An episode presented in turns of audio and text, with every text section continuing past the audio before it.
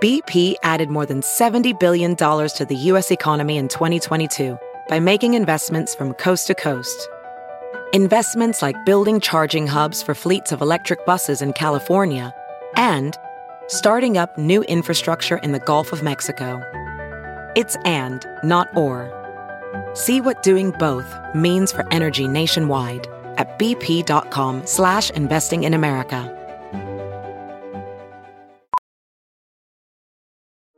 Welding instructor Alex DeClaire knows firsthand how V R training platforms like ForgeFX can help meet the demand for skilled workers. Anywhere you go look, there's going to be a shortage of welders.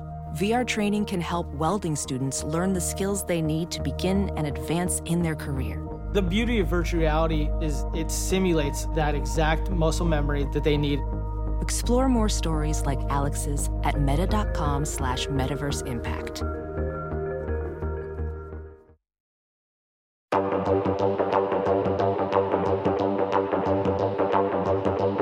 Hey y'all, and welcome back to the Rotten Tomatoes is Wrong podcast. I'm Jacqueline Coley, and I'm joined today by my partner in crime, my illustrious co-host, Mister Mark Ellis. How you doing, sir?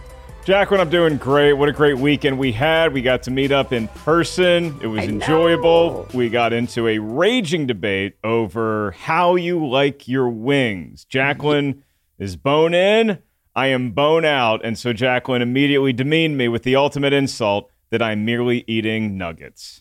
I'm sorry. It's the truth. And I love you. And maybe we'll post like the telephonic evidence, because I do love that Mark, the great Instagrammer that he is, remembered to take an actual picture. But just know that was two seconds after I basically was like, you're having kids meal wings. Chastise me. and and that's why I'm concerned doing the show today, is because I'm very excited to talk about the movie in question. But I have a feeling our guest is going to side with you. If I know yeah. him as well as I think I do, I think he's siding with you. And so I'm already outnumbered. I feel yeah. like Justin Hammer in this podcast. Yes. Oh, glad. Great Marvel segue, M C U segue. Yeah, because today, look, Black Widow is coming out into theaters tomorrow. And we're going to go ahead and revisit the uh, movie where we met her for the first time uh, when she was still Natalie. Yep. We're talking about Iron Man two. Folks, this one came out in two thousand ten with plenty of references that clock it for two thousand ten. We'll get that there in a minute. Uh, the tomato meter is at seventy-two percent and it's certified fresh with an audience score of seventy-one percent. Looks like most people really enjoy this one. But, you know, let me go ahead and just ask our guest today. You guys remember him, friend. He is a certified fresh guest. God, I don't even know how many times. Maybe this fourth, fifth time, Jay? I, I don't know, but Jay, not fourth or fifth. Fourth or fifth. Yeah, Jay Washington. You know him from Blurreds in the Hood and plenty of other places across the internet. Sir, is Rotten Tomatoes wrong about Iron Man two? Yes, but I have a reason why they're wrong. Ooh. Do you want to tease that reason? Intriguing. It should be higher. Wow. Oh, okay. okay. Coming with that spice. Hey, look, I think this is going to be a fun episode. All right. We're going to go ahead and, and definitely break down Iron Man two, talk about all the fun scenes, all the movies, all the greatness. But first, um, Mark, give us your quick synopsis. What is Iron Man two about?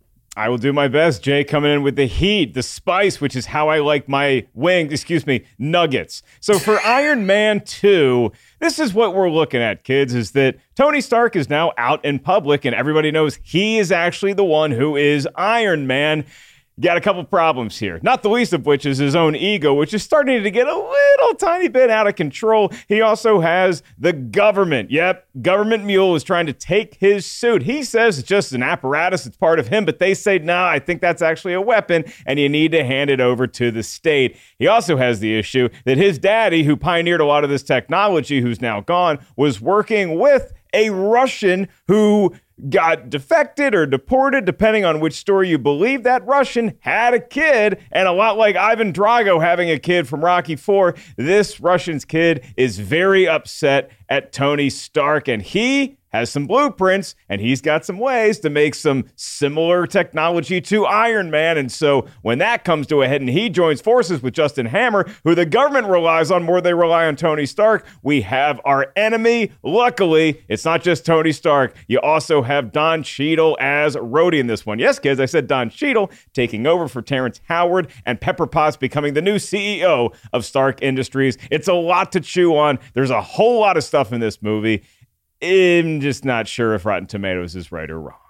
Ooh. Yeah, we're going to get our take on uh, right or wrong. But first, we're going to go ahead and say hi to producer Lucy, who we're blessed to even have with us today because she's had some computer issues that almost kept a- her from us this weekend, kids. Let me oh, tell you. My word. It's crazy. I don't even have a microphone right now. Mama. Um, oh, and my child. oh, oh yeah. Hello. Hi, Lucy. Makes an appearance. I'll say hello. All I have to say about this movie is I want my board. Yeah. I want my board. I want board. I like boards. Do you have boards? uh, another another episode with Boris and Natasha realness. I love it. One of these days, we're just gonna line up all of the Russian. If we have any certain, if we have any uh, ketchup crew Russian folks, please judge these accents. I want to yeah. hear a definitive ranking of the of the Russian accents we've had so far, and I will include rounders, which we just referenced in the podcast only. Anyway, oh, right, the Oreo eating Russian. Yeah, we haven't done that movie, but we definitely talked about it. You all should. Right. Shout out to Franny, uh, Producer Lucy's lovely daughter. And Jay, let's kick it off. Rotten Tomatoes is wrong be- about Iron Man two. What's up? What do you got? Because I think it should be higher. Okay. This movie, uh, this is the movie that officially makes Marvel Studios become a thing and decide we can make something bigger. And you have a lot. At the time, we didn't know what to expect. We just had these one-off movies. You had Iron Man one, you had The Incredible Hulk, and you're like, okay, we're doing Iron Man two, and then we're going to start doing, th- then we're going to set up Thor later on, because the very post-credit scene when you see Thor's hammer, you have Tony's Demon in a Bottle storyline, which is teased, where it's, he's an alcoholic, but they don't fully go there. But I'm like, I get it. You mm-hmm. know, the Don Cheadle as Rhodey in the very first introduction in the Senate subcommittee here, when he's like, it's me, I'm here, let's get over it, let's do it. It was the best way to just drop all of that, not not that you look different, everything. You know, you have Tony coming to terms with, like you said, he's an egomaniac because he's like, I privatized world peace. But then he realizes, oh, you can't do it alone. Mm. You know, you have all these things. Sam Rockwell is hilarious in this movie. Yeah. Like, we don't give him enough credit for what he brought to Iron Man two. I'm hoping they bring him back in the Armor Wars series. Granted, now nah, he didn't win Academy Awards. He seemed to be too busy. You know, but you all these things. Mickey Rourke, for what it is, again, he's coming off an Oscar-nominated performance in The Wrestler. You know, and when you hear Mickey Rourke is going to play a Russian, you're like, uh, you sure about this? I mean, he looks like it. He could drink a lot of vodka. I mean, don't get me wrong. And for me, the very first time when we see him after his father dies and he does the terrible scream, where he, ah! Like, how many takes did they do with that scream until they just was like, you know what? This is what we're going to go with. We're not, we're not even going to try to go any further. But again, yeah. there's so much in how it builds up. I, I didn't even get to Scarlett Johansson. Well, we'll get to her. We'll get to her. I get it. But there's so much stuff that this movie does and sets up. Even seeing the clip from The Incredible Hulk when Nick Fury is giving him his assessment of himself. Like, yeah. you have to pay attention. That's the, the footage from when the Hulk tears up Culver University. So it was so much in this because it was building so much so quick. Yeah. And shout out to Jon Favreau, the director of this one, who, you know, he had a tall order with Iron Man, but this was even taller because, yeah, you're right. It's the building block of the Avengers. All right, Mark, I think I know what your thoughts are, but uh, is Rotten Tomatoes wrong about Iron Man two? I think Rotten Tomatoes is wrong about Iron Man two for the opposite reason to Jay, but I don't think it's so wrong that this movie should be below fresh. I think it's definitely a fresh movie. It was a very tall order for Jon Favreau and company to turn this around and get this movie made on schedule because it's just two years later. And Jay's right. We're setting up a lot for the future in here. But whereas upon revisiting Avengers Age of Ultron, which you did for the show, I saw a lot more that I liked in that, maybe even than I did when I actually saw it because it made more sense in retrospect. This one, to me, it feels slower. It feels like there's less life to it. It feels like we're trying to force a lot of Tony Stark fun into a movie that just doesn't have that overall magic feel of the first one. And I just don't get the sense of enjoyment in this movie that I got from the first one or from the third Iron Man. Uh, it released the first half of the third Iron Man. So yeah. I, I feel like this is a movie that I can rewatch. I can enjoy some stuff in. I love the the opening sequence of Tony um, arriving at Stark Expo. I thought that, that that showed a lot of that life. And then I just felt like we were missing a little bit of that zest for most of the rest of the movie. I will agree with Jay that uh, Sam Rockwell's great in it. Don Cheadle's great. And I like Mickey Rourke. I bought him as as as the Russian villain. I just overall didn't quite get that sense of magic that I got with the first one. And it's it's tough to compare this or any movie to the original Iron Man because that is sort of the gold standard. Yeah. Um, I, man, I think this is a reversal. I always feel bad because I feel for like the past few episodes, I've been Debbie Downer being like, this is trash. But I had a good old time with Iron Man two. I really felt this actually clicked in on something that I really like when they do, when they show the vulnerability of invulnerable characters. I, I love, love, love that because it is so delicious. And I think of a movie like Skyfall, like James Bond is the ultimate by. But like after he gets shot near his heart, he's just like, I'm going to go get drunk on an island and I don't really care about saving the world. And I think, you know, you see the elements of that in this one. And I actually really enjoyed that sort of layer to Tony. It makes some of the stuff that happens later when he becomes so committed to saving the world even more, I would say, relevant and, and important. And uh, also, I just like uh, Justin Theroux's humor. I think the fact that they had a villain who's into whips and basically a B D S M harness, that's Justin Theroux. Yeah. Like, don't get it twisted. They could have done that character so many different ways. Like, again, on top of Boris and Natasha Realness, like, Mickey Rourke is giving his best uh, effort to be Christian Grey. I mean, I'm so serious in this I one. I did so. do a, a double take, and I did look it up immediately on my phone. Then I put it away for the rest of the movie, but when I saw the credits and I saw Justin Theroux was the was the writer, I'm like, wait, wait, wait, that the actor? And yeah, so no, I, he's, I'm just he's an elitist, and I just assumed that actors aren't going to be able to be screenwriters as well, and I was proven dead wrong. Yeah, I think he did one of the Charlie's Angels, and I know he did Tropic Thunder. He's like he's an actually, yeah, he's, yeah, he's, he's done, done a few, few and uh, quite talented, and and you hate them for that because he also looks good.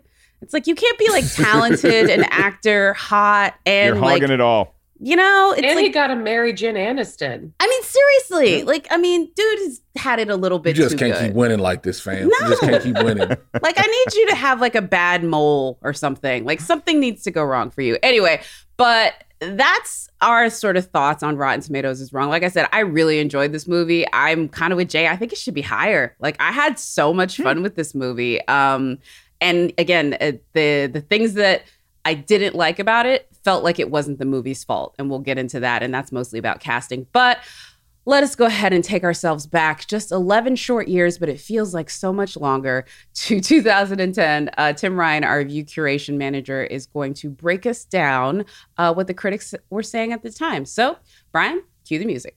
Two men's with Tim, two men's with Tim, two men's with Tim, two men's with Tim.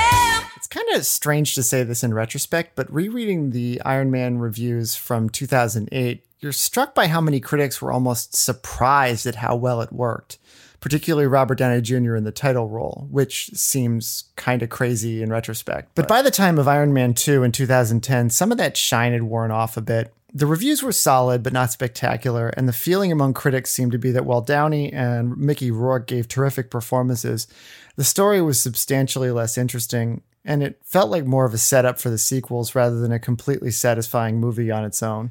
It's certified fresh at seventy-two percent on the tomato meter with three hundred four reviews, and it's got a seventy-one percent audience score.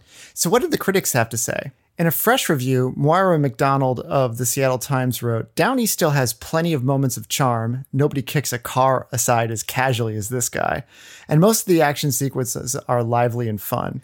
However, in a rotten review, Renee Rodriguez of the Miami Herald wrote, "Iron Man two is more of a setup for the upcoming Avengers picture than a standalone adventure.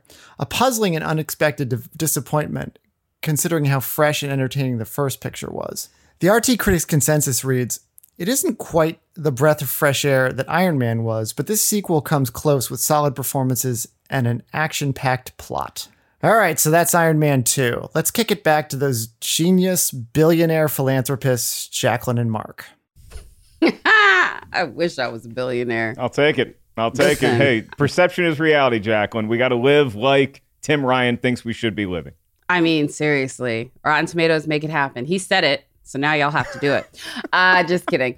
Uh, look, I, I, it's interesting, too, because I think I saw Iron Man two, like, at home. I don't think I saw this one in the theater. In fact, I'm almost positive I didn't see this one in the theater. Um, those are what we call the blurry years when I lived in Austin. Mm.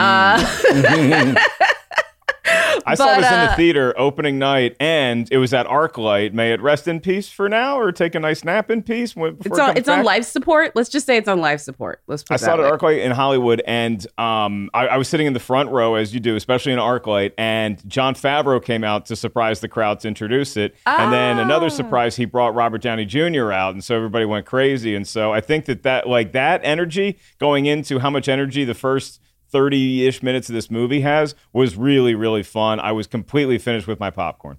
Oh, my God. Well, Jay, we're going to break down, you know, when you saw it, how you saw it, and mm-hmm. kind of why you love it and, and agree with me that it should be higher. But let's go ahead and transition over into movie talk. Brian, cue the music.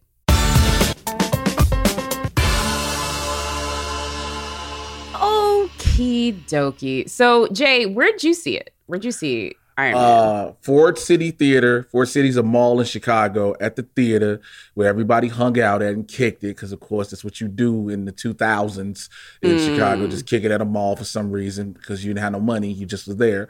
Uh, I saw it. I remember going to see it because I was, I'm a comic book fan. So any comic book movie that came out, I was at the theater to see it regardless. It, did, it didn't matter. My, my impression would be made after I saw the movie if I'd be like, I don't want to ever watch this again. But I remember watching it, and I remember just being like, ooh, I'm in love with this. I was a big kid in theater, you know, and it, it, again, it got me because, again, knowing the comic book storyline, like I said earlier, and seeing Mickey Rourke, I was like, this dude just went off a top rope a couple years ago as a wrestler. mm-hmm. Now, now he is out here in tighty whities in a Russian prison, in a French prison, excuse me, uh, telling Tony Stark, you lose, you lost, you make God bleed. They ceased to believe in him. You know, so I remember watching it all. I remember laughing about a lot of that, but then I remember, like, I my one of my biggest pops for me was the Happy and Nat and uh, Natalia, Natalie, whatever she was called at the time. The the Black Widow Happy scene when they were in Hammer Technology and Happy fighting one dude, and you mm-hmm. got Scarlett Johansson running through people. That was the moment I was like, I was one of them. I was like, yep, this can't do no wrong again because it was it was going for me. I was loving it, and again. Don Cheadle has always been that dude for me. I've, I've been a fan of Don Cheadle for as long as I can remember. And so to watch him just be like, well, I'm in this movie. Let's see what happens. Because he didn't even know. He got mm-hmm. signed up. When he got asked to do the movie, they was like, hey, bro, you got an hour to decide if you want to do this or not. And he was like, well, I guess. And then he just did it. And he having so much fun and you see it. So it was just so many memories for me with this movie. Yeah. Uh, Mark, what about you? So like, I, I I guess you're like Luke-ish warm on it. So I don't know if I want to start with maybe why you were like feeling that it was slow or disjointed or maybe not enjoying it as much. But did you have one of those scenes where you're like, this is the magic. This is the Iron Man. Gimme, gimme. Yeah. I, and I think one of them, it, it's a little scene. It's a quick scene, but it is the very first time that we see Scarlett Johansson as Natalie slash who ends up being revealed as Black Widow is that scene where Tony and Happy are training and he's doing his boxing, he's doing his M M A. And then for whatever reason, he just tells Natalie, he's like, okay, now you go in the ring and let's see what you got. And she just takes down Happy. Mm-hmm. And I'm like, okay, that's fun. And this person definitely now is worthy of being an Avenger. Just from seeing that, there's some scene or take down a middle-aged director. I was like, you know what? Yes, you are now officially an Avenger. Oh, wow. Very, very impressive individual. So she's fluent in French, that? Italian, Russian, Latin. Who speaks Latin? No one speaks Latin. No it's a dead Latin. language. You you can read Latin or you can yeah, yeah. write Latin, Did but you, you can't speak Latin. Too. Because she modeled in Tokyo. Well, I need her. She's got everything that I need. Rule number one, never take your eye off your opponent. Oh, my God! But that was legal. You're like, that's somebody from legal. You're like, this is not right. This is legal department. Not. It was a fun joke. It was a fun recurring joke throughout the, because he, you know, like, where are you from? And she'd just say legal. And it's like, yeah. well, that, okay, uh, you giving us the full story here? Yeah. I also think it's really funny, too, because when I was watching this, I was watching this with someone who watches Friends, and I am not. I've only seen the Thanksgiving episodes and maybe like three others. Um, and they thought it was funny because apparently Jon Favreau was on Friends, mm-hmm. and he played yep. a dude that was a boxing in, champion. In M M A, he played a ca- he wanted to be a cage fighter is, what, is how they referred to it at the time. That's what it was. And I just yeah. feel like there's, when it comes to any moment when Jon Favreau is on screen, he very much feels like the director that's like, yeah, I'm the director and I can do this. So I'm going to put my little Friends callback, and I'm going to literally put Robert Downey Junior in what every other time I'm staring at him all day. Let me make him pretend like he's staring at me all day, and I have the camera operator pretend that Robert Downey Junior signing cards. And you know what I mean? Like, it's literally like, I'm like, you are really, like, I get to do all the driving. Like, I'm like, you just wanted to have stunt car time. Like, let's be honest. Um, so I, I do think that. And if I was in the director's chair for a multi-million dollar movie after I was the one that told them they absolutely had to get this guy, I'm going to have fun in this movie too, you know? Because I'm sure so much of the story, uh, as we'll get to later, felt like setup. He probably didn't have as much control over the story, but he did have control over all the toppings. And man, it looks like he's having so much fun with those right. toppings. And that yeah. scene at the diner where where he realizes who who Natalie actually is, yeah. that is one of those setup moments that I did think worked in the movie for the movie itself, as well as opening the world, because you see the look on Tony's face and he's realizing very quickly that this is a much bigger thing than even just Iron Man, and, and yeah. how potent Iron Man's mm. powers are, and how good Iron Man has been at keeping some semblance of world peace. It's going to require more than just him, and you see a lot of that in that moment when he's talking to Nick Fury and Black Widow. Also, that's yeah. when we get the first full flushed out moment of Nick Fury. Yeah. Because when he yeah. walks up, sir, can you please step out the donut? Like, it's just that. Like, and you just start getting more of him, because you're like, okay, because all we got at first was, I am Iron Man. You know, you find that out, the little small piece we got in the first one. But now you're getting more of Nick Fury, and you're like, this is Sam Jackson figuring out who Nick Fury is and yeah. making it his own. Yeah. And it starts to come together just to that scene in the diner where he's just like, I'm trying to get you back to work, bro. Like, yeah. like there's all these things. What do you want from me? What do we want from you? No, uh-uh. What do you want from me? You have become a problem, a problem I have to deal with. Contrary to your belief, you are not the center of my universe. Yeah, I, I have bigger problems than you in the Southwest region to deal with. Hit him. I'll actually say this, too. I think um, when I talk about toppings, one thing that is toppings for me is the what I call the Rock'em Sock'em Robot scene. Literally, Jon Favreau has Iron Man and War Machine fight within a boxing ring. That yep. is yes. literally...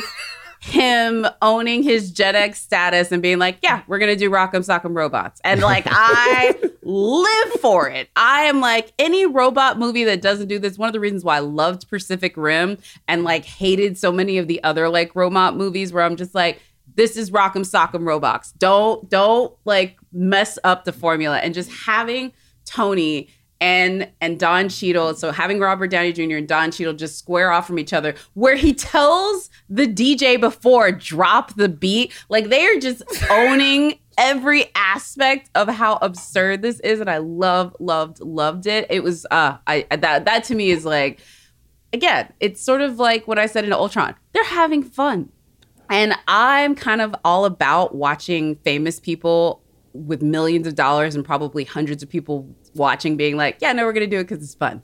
It's like, it's stupid. But the fact you got Tony, who was getting drunk as all get out beforehand, blasting champagne bottles, tells D J A M, drop a fat beat so I can beat my friend's ass too. You don't deserve to wear one of these. Shut it down.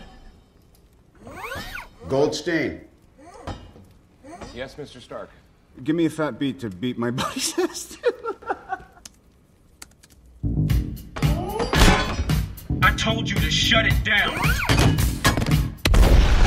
Walks over, casually grabs the bar with the weights off the weight pitch yes. and just smacks him. You know, he like, now you gonna go ahead. Then hit him like a little child. Now go put that back where you got it from. Yes. It's honestly like, remember those Nerf bats? He literally hits him with that like you would hit your friend with a Nerf bat. Again, Jon Favreau is embracing every aspect of his childhood in this movie. I love, love, loved it. But I mean, it's interesting too, because the Justin Hammer character is like what Tony used to be, which is also kind of why I think that's so interesting, which is one of the reasons why I think you can't sleep on this one. There's a lot of Tony character development going from mm-hmm. the moment when he gives Pepper the company, you know, in that scene at the very beginning when she, he's just like, I'm trying to make you C E O if you will just shut up and let me, which is as a type A woman, that's exactly like how that works because you have to like stop talking and like trying to get something to understand. I totally understood Pepper's moment in that. And then she just sits there. Like that's some great like non-verbal acting by Gwyneth Paltrow as she just lets the weight of what he's saying sort of hit her. And in the back of her mind being like, but there's more to this story. Like it's more than meets the eye. I love that too. I like that that correlation you just made between Justin Hammer being who Tony Stark used to be, good looking, slick, genius, but is just in it for the profit, doesn't really care about the human cost. The thing about this movie for me that I just didn't buy are scenes like that birthday party scene where the fight ended up being a cool looking fight. But even Tony in all of his egotistical, bombastic, alcoholic self. I would, I, I just did not buy any of that scene where he's like, he's it, like, he's doing, shooting clay pigeons and mm. he's putting people's lives at risk. That just never felt, even, even Tony drunk, in his darkest Mark. moment. He got drunk. I just didn't, he was getting drunk in the first one too. I just no, didn't buy, no, he found I did out he not was buy dying. him being that irresponsible. He found out he was dying. You had you literally have Jarvis telling him the thing that's saving your life is also killing you. Yeah. Then talks then talks to Natalie and say, if you found out you only have a few moments left to live, what would you do? And she literally tells him, do whatever, whatever you, you want. want. I just whatever don't buy you it. want. I'm at the store. I have it in my hand. You're just charging me way too much money for it. He goes oh and pees God. in the suit, Mark. What do you need? He's like, people ask me, how do I go to the bathroom? And there's a pause and he just goes, like that. I like buy the what? I buy the peeing in the suit. That that that little lift from Dirty Rotten Scoundrels. I do buy yeah. that portion of it, but I just don't think he's putting laser beams right above people's heads, even if he's hammered. I just don't buy I, it. Okay, I'll give you a little bit. There was some danger to that moment that yeah. is probably not accurate.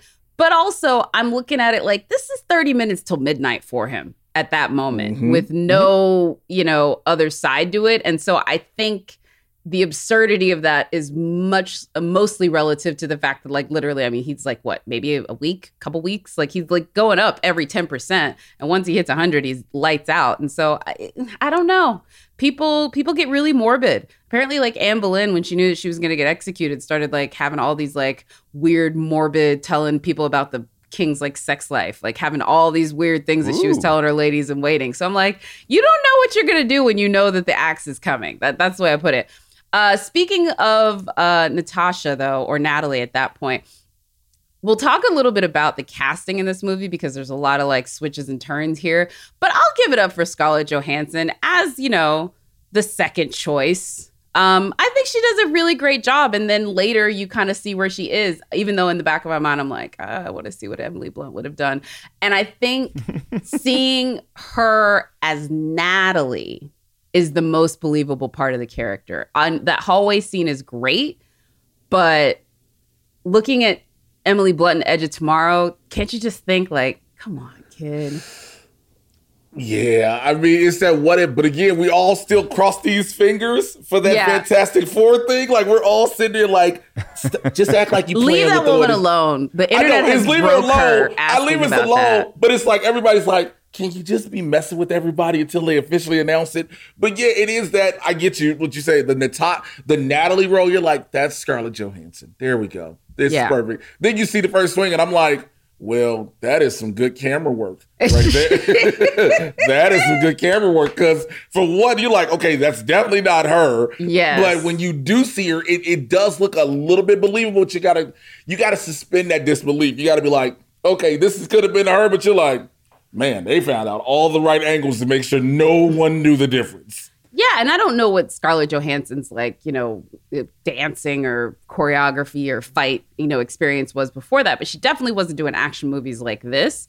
Um, and I, I just, would say she could probably beat the crap out of me. I, I'm going to go out on a limb now, and say... Now, yes, now. Then... I think, I, I think back then, she probably could have beat the crap out of me, even really? way back. in two thousand ten. I'm in better shape yourself, now than I was Mark. in two thousand ten. But you got to believe in it, yourself, man. You got to believe that you can achieve. I, I, hey, Jay, not all of us wrestled this past weekend, you know? Yeah, true. Some yeah, of true, us just, true, just true. took the weekend off. But that hallway scene, I, that's the original hallway scene, kids. It's not from Daredevil, which is a great hallway scene. But yeah. this fight was, mm-hmm. it's what we talked about previously on this show when we were talking about Tenet. It's not just fun Russian accents. It's also close quarters combat where the choreography is just so mesmerizing. And again, it, it's it's watching some somebody go from being a normal person, we think, from legal, mm-hmm. into being a true visage of a superhero. And to watch that metamorphosis happen like that, that was one of the cool things of the movie. And that's one of those things where it's even more fun to watch now in retrospect, having seen all that we've gotten since then from Black Widow.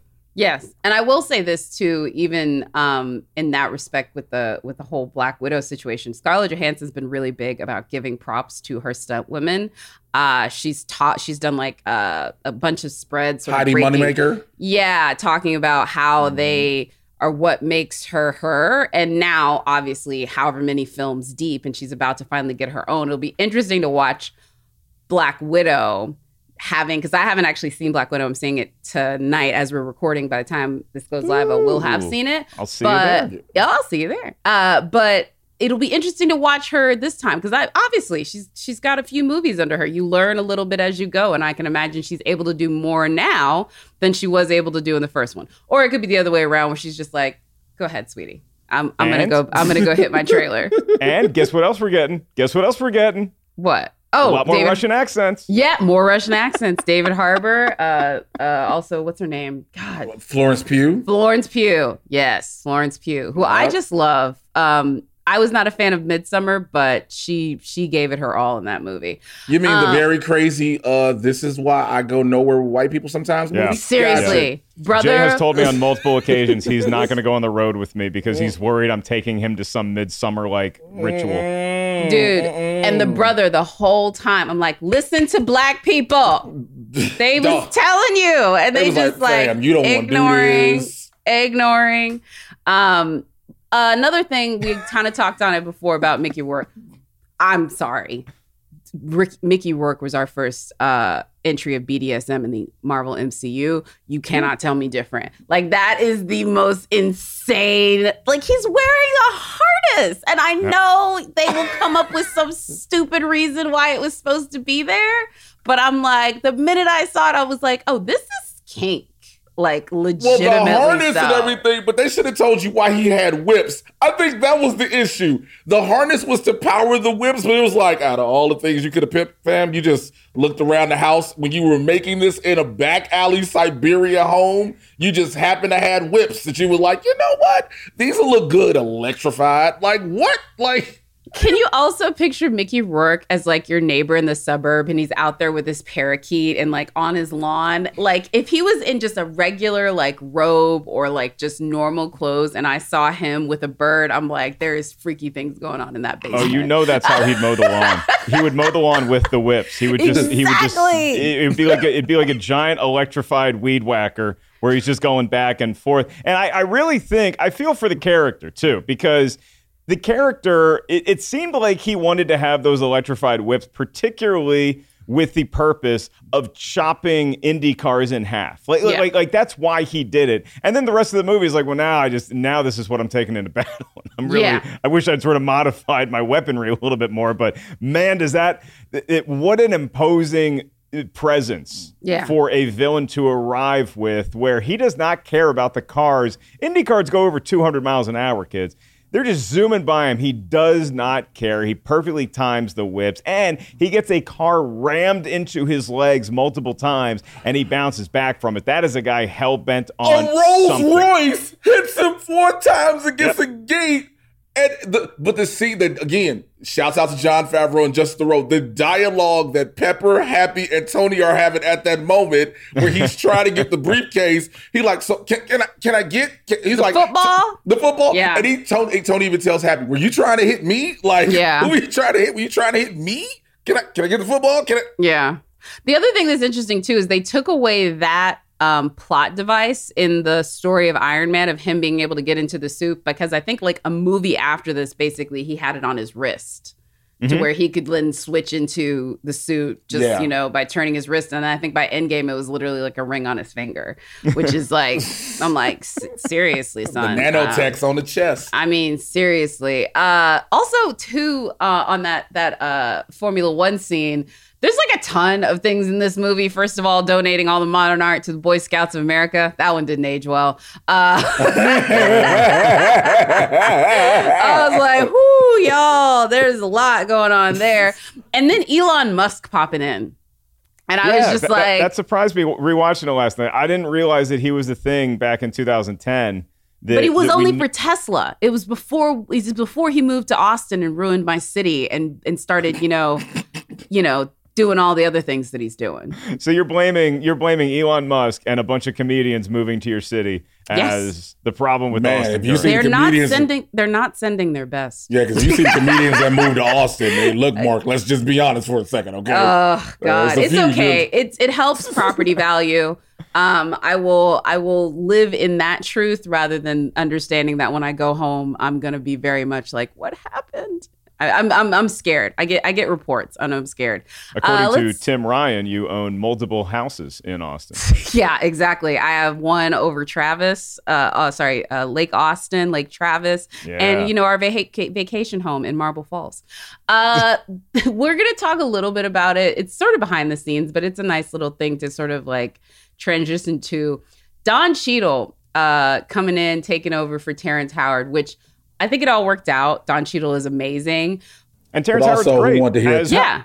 He's, who wanted to keep great. hearing Tony, Tony. Yeah.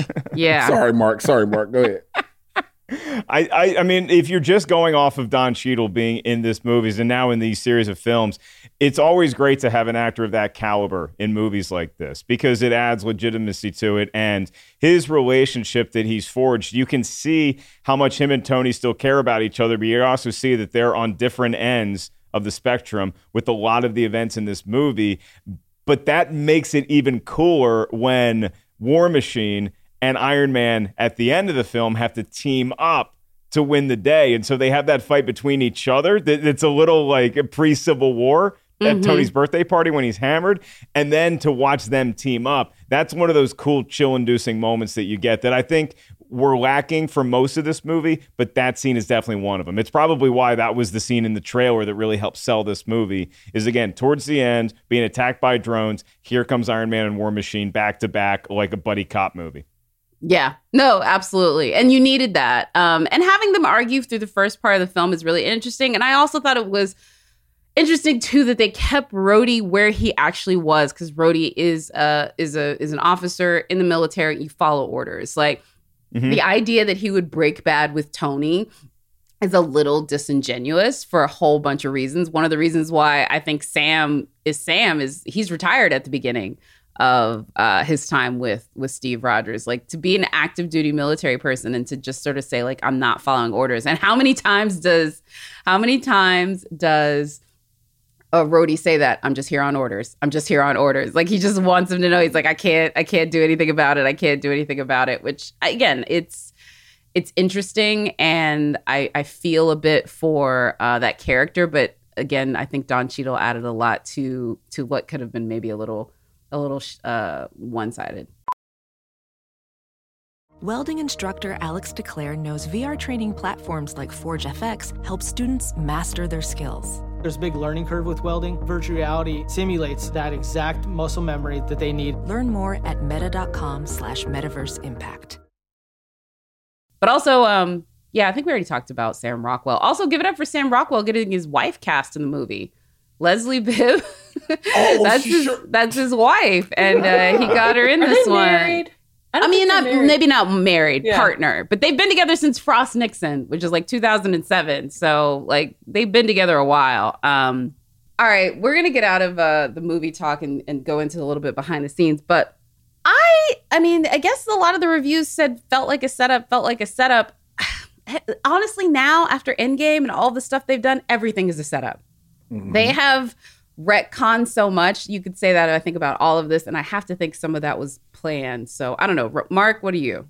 I feel like a lot of that is the last thing you see with the movie. And, and so many times it, it's not the fault of the film or the post-credit scene, but we're walking out of the movie talking about the post-credit scene as much as we are the movie itself. And here you had a completely different post-credit scene that's sort of a tease of Thor that Jon Favreau did not direct. I mean, that's footage that they got from when they were shooting Thor. And so I think that that is part of the reason why it feels like a setup movie, is that you didn't just have this jokey tag at the end or something more intrinsic to the Iron Man franchise proper. You saw a greater M C U, but you also had some new characters introduced. And so I think this is the time when you look at Iron Man movies as vehicles to introduce more characters, because they know everybody's going to want to see an Iron Man movie. So let's sprinkle in characters that we can introduce now and then set up for their own future movies.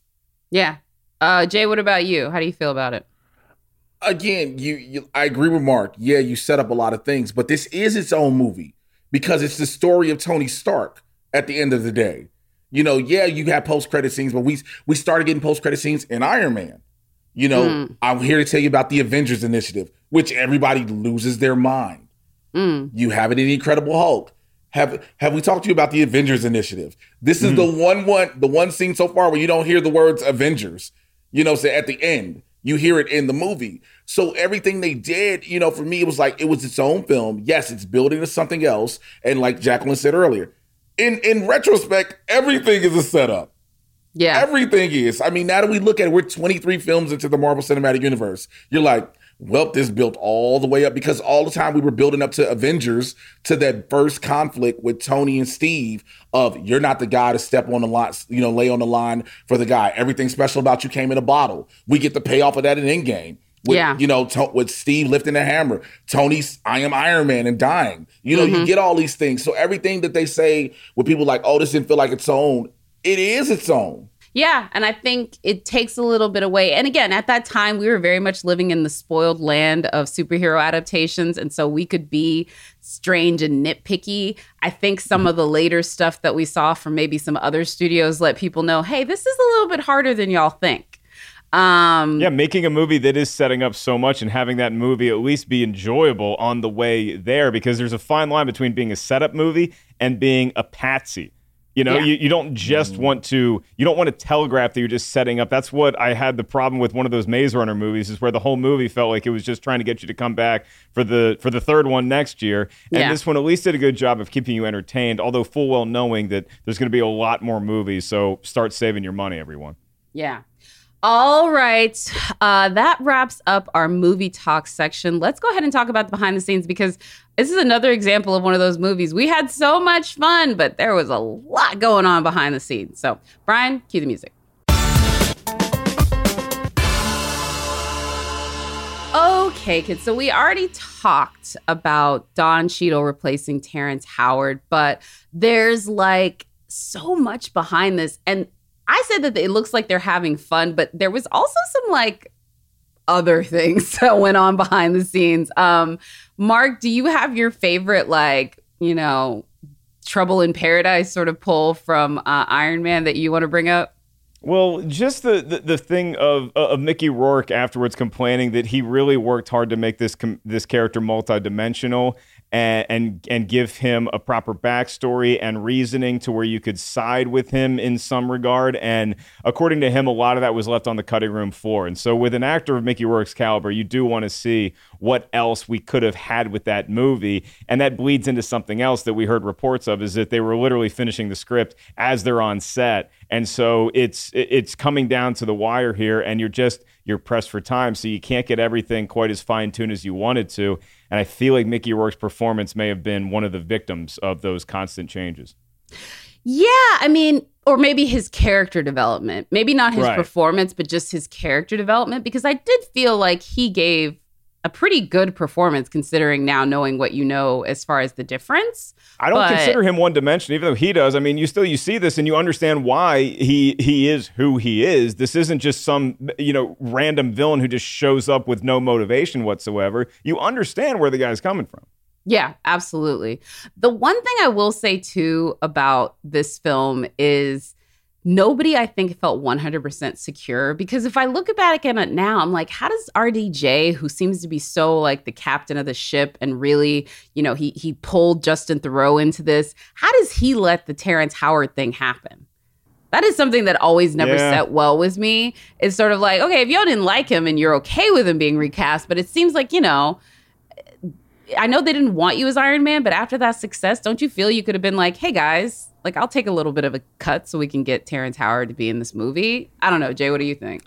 I mean, for Terrence Howard to wake up one morning having coffee and look at the paper and then find out he's been replaced is the hardest thing ever. Because that's the story. That Terrence Howard woke up in the morning, was reading the newspaper, and found he had been replaced. Mm-hmm. He didn't even get told. Yeah. So it, it is kind of like, yeah, if you're Robert Downey Junior, you're like, yeah, you could possibly tell him, but there's also so many rumors going around. Like you said, Terrence Howard asked for so much more money, more than Robert Downey Junior, and mm. he wasn't the star. Again, going back to what you just said as well, you had Jon Favreau, who had to literally beg and plead, be like, yo, can we please get Robert Downey Junior? Mm-hmm. And everybody was like, no, do you know his past? Like, yeah. there's no guarantee. He was like, trust me. And it's just, it's really, it's it sounds like it's a confusing thing, but it's not. It's like, how do you tell somebody, yo, they're going to recast you? How do yeah, you tell somebody that, in that? Part of Favreau fighting for Downey to be Iron Man was fought by Terrence Howard, because Terrence yes. Howard oh, was I signed first. No, I didn't know that. Before, was signed before, first. Yeah, before yeah. Downey was cast as Iron Man, so Terrence Howard was one of the ones in the Downey camp. And so that's where the, the disappointment, just the weirdness, oh. I, I don't know if they had a falling out or whatever it was, but according to Terrence Howard, Uh, the, you know, Downey, he helped Downey get the job. And then when he found out he didn't, he he was going to be recast, he didn't talk to Downey for a period of months after that. And so, yeah, I, I'm with you, Jack. It's always, it never sat quite right with me. I, I know that there's got to be more to that story. But at the end of the day, we as the audience, we're still going to go see these movies. And Don Cheadle as a replacement is is a pretty damn good backup to come in off the bench. And what's interesting, too, is I think the reason why this movie gets a bit of a bad rap was the was the box office for it. Like, it was a bit of a step down, especially from, you know, at this point now, particularly, but even back then, billion dollars. That's the benchmark for these movies. They, they put so much money into the marketing. They put so much money into it. And so if it doesn't hit that, it can feel like a disappointment. And so even though I think this movie holds up and it has a lot of enjoyment, even some of the cast were like disappointed with it. It's also funny we mentioned the contract. Shout out to Mark Hoffmeyer, our researcher, but Samuel L. Jackson also had contract issues because they wanted mm. to sign him up for nine movies, and brother was like, "That's a lot. That's a, like a lot of work you got to turn down over the next few years if you're going to do nine movies." It's kind of a miracle that it. It's always a miracle when a movie gets made. I always say this. It's always a miracle that a movie gets made. If the movie happens to be a good movie, it's um, even more of a miracle. Um, the fact that maybe you had a good time doing it and it ends up being a good movie, like that's like a trifecta. That's a hole in one, and it doesn't, I think, often happen with these films. And it's that goes funny. back to to what Jay was saying, too, about Don Cheadle when he got offered the role. It, it was his kid's birthday party, and he got a call, and they said, hey, Marvel wants you. They want to meet with you, but they're going to go ahead and offer you this role. They need a six-picture commitment. You have one hour to make a decision. Yeah, so exactly. Like, you're thinking about the, the next decade of your life, and it's it, it's a lot. That's a, that's a very uh, consternating hour to yeah. contemplate your future. And then and, you got to think, I'm sorry, Jacqueline. No, go ahead. And then, then you got, if they would have possibly recast Samuel L. Jackson, right?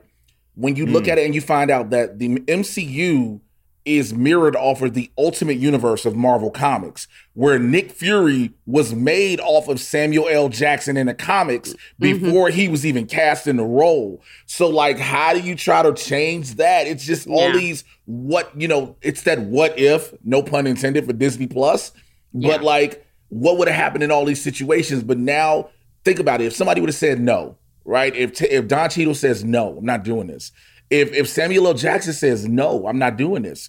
What does the Marvel Cinematic Universe look like as we know it now? It's totally different. Captain America, I mean, Captain America, Captain Marvel, billion dollar movie. So much of that is what Samuel L. Jackson does. Mm-hmm. Coulson, how that character evolves. There's just so much um, that I would say is incredibly involved in this movie, and so it doesn't get maybe the credit that it should get. Um, another thing too, so again, we're doing this because of Black Widow.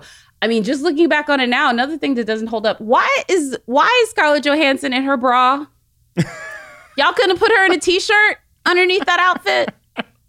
Like, it's the same thing with the bra shot in Into Darkness. Remember, what's her name? She has that, like, naked scene. Like, women need to change way more than women need to change in these movies. Also, do you guys love that um, every time she walks into frame, the camera is down under her ass? Yes! Yep. It's so degrading for it's no very, freaking yep. reason. You can tell yeah. this movie was directed in two thousand ten and Ugh. not two thousand twenty, mainly right. for those kind of reasons. But even just the the sexism that t- the Tony Stark character wears on his sleeve in yeah. this movie, even more than in the first one, when when we knew he was a philandering playboy. But it, this takes it to another, when literally you're his, you're from legal, and he's just gonna make you go fight Happy. It, it's like, yeah! I, I loved how her takedown of Happy in that scene, but the whole setup of it was like, this guy really has some, this guy really needs to to be in therapy. There's oh, like four a- bra shots of Natasha Romanoff in this movie that I still, oh, she modeled in Japan. We got to not just show it one way. We got to show it the other way too. Or the one, the scene where they're at Monaco and you have Christine Everhart, Leslie Bibb's character, come mm-hmm. up with Justin Hammer. And he was like, yeah, she's doing a spread on me. He was like, yeah, she did a spread on me too. Yes. And wrote an article. You like, oh! Exactly. Oh! Again, it is of the time, but it of is the of the time. And the uh, the other thing I will just um, go ahead and add to with the um, two thousand ten of it is there's an interview uh, by one of our brethren who will remain nameless, but I will never forget this because, again, the Natasha Romanoff suit, I don't recall it being quite that hardcore in the comics. Jay, uh, correct me if I'm wrong, but the one thing I will say is, He asked, he asked Scarlett Johansson in the interview, "Can you wear underwear in that?" Like Oof. a reporter, reporter. I mean, and did, luckily, it, it yeah, did look tight. But I, I, I dare say that uh, that's not a question that you're gonna get. I don't think she's gonna be asked that question in the press rounds for Black Widow. I'll say Dude. that. Yeah, could you wear drawers in your suit? What? No, like I will ask Tom Holland if he wears underwear in his Spidey suit, though. By the way, Tom Holland talks about this fair. like he looks like the geek on set because everybody else wears these like molded suits, and um, he, because of the way his suit is set up and because it is so tight, he's basically in a like oneie. Like he's in this like like a gymnastics unitard basically, and so like everybody else is all like Thor's got his like you know cape on Strange and things, and hey, even cry me a river, kid. Go see Empire Strikes Back. Ah! Oh man, I mean, yeah, but Black could... Widow was she was sexualized. I mean, most if you look at most women in the comics back in the day, big breasts and all these you know just really detailed features. But I don't think they just drew scenes where they're like, all right, so you're going to see the, the bottom of uh, Black Widow's butt no. cheeks right here. Like, this is just the shot. Like, those weren't a thing. But in Iron Man two, it was like, no, make sure you get this shot right here. Right Again, here. Like, this is still the man who made Swingers. Love you, John. You're amazing. You're awesome. You have grown. But he still made Swingers. Don't still want anyone swingers. to forget. Don't want anyone to forget that I one. bet. I think that was a Marvel thing, though, right? Yeah, it like, was a Marvel thing, too. It's not John going like, let's make sure to show her ass. And no. every every time she walks onto frame, it's like, you know, sex sells. We, but that means the ladies have to be putting it yeah. forward. Well, this is also two thousand ten, and, and you have Michael Bay made made how how many movies that had that were literally pioneered that art of filmmaking of getting the shot from below, looking yep. up at yeah. if it's a dude, it's a billowing trench coat. If it's a female, it's a billowing skirt, or it's it's jeans if you're lucky. And and I think that that's just some of the two thousand ten of it, and that you look at this movie as a setup for future Marvel movies, and it does a great job of that. But you also look at it as, how do we course correct from being this overt in our testosterone? How do we yeah. how do we actually control this and harness this a little bit more and make it more palatable for audiences of all kinds to enjoy?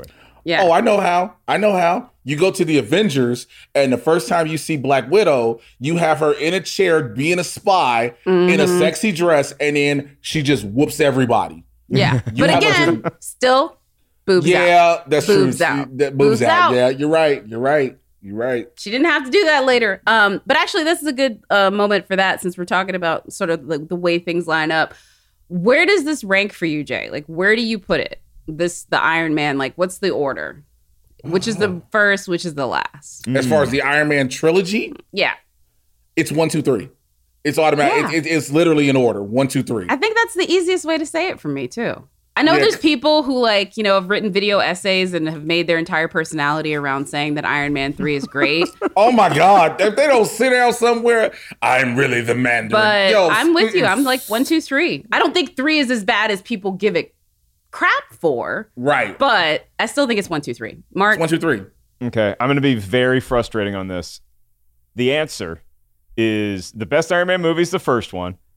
The second best Iron Man movie is the first half of Iron Man three. And then I'll put all of Iron Man two. And then I'll put the second half of Iron Man three. And it's not just the Mandarin reveal. I, I at least like that, uh, that that a machine this huge and this global as the M C U had become by that point was still up for taking risks like that. That's a big swing. And I'm not saying they knocked it out of the park, but mm-hmm. I appreciate them taking the risk and at least sticking the bunt. Yeah. But there's other things that just bother the hell out of me towards the end of Iron Man three, where it just it, it just evolves so much for me that mm-hmm. I put that half below Iron Man two. And so, look, I can put any of these movies on, and if I'm just hanging out with the doggy on a Saturday, I'll probably finish watching whatever Iron Man movie I put on. I just enjoy the movies and that character and all the other pop-ins that we get that much, but Iron Man, the first one, is still the gold standard for me, maybe in the in the whole M C U, to be honest with you. Yeah. Okay. I, I don't disagree with that one. And that's actually a good place to go ahead and end this uh, behind the scenes talk and transition to trivia slash talk about the mailbag. So, Brian, cue us up.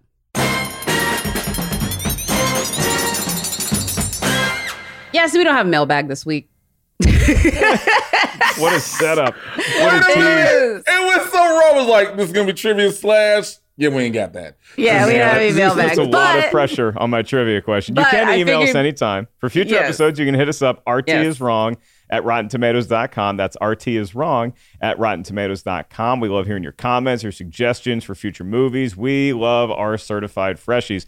So your trivia question today, I'm going to give you an easy one and a hard one. The easy one is, I guess they're both a little challenging. So in this movie, you have six main stars who have combined to be nominated for nine Oscars. A lot mm-hmm. of a lot of potential hardware winners in this movie. Two of them won an Oscar at some point in their career. Name the two that actually own an Oscar from Iron Man two. Oh, uh, that's easy. Sam Rockwell and, and Gwyneth Paltrow. Paltrow. Very good. Very good.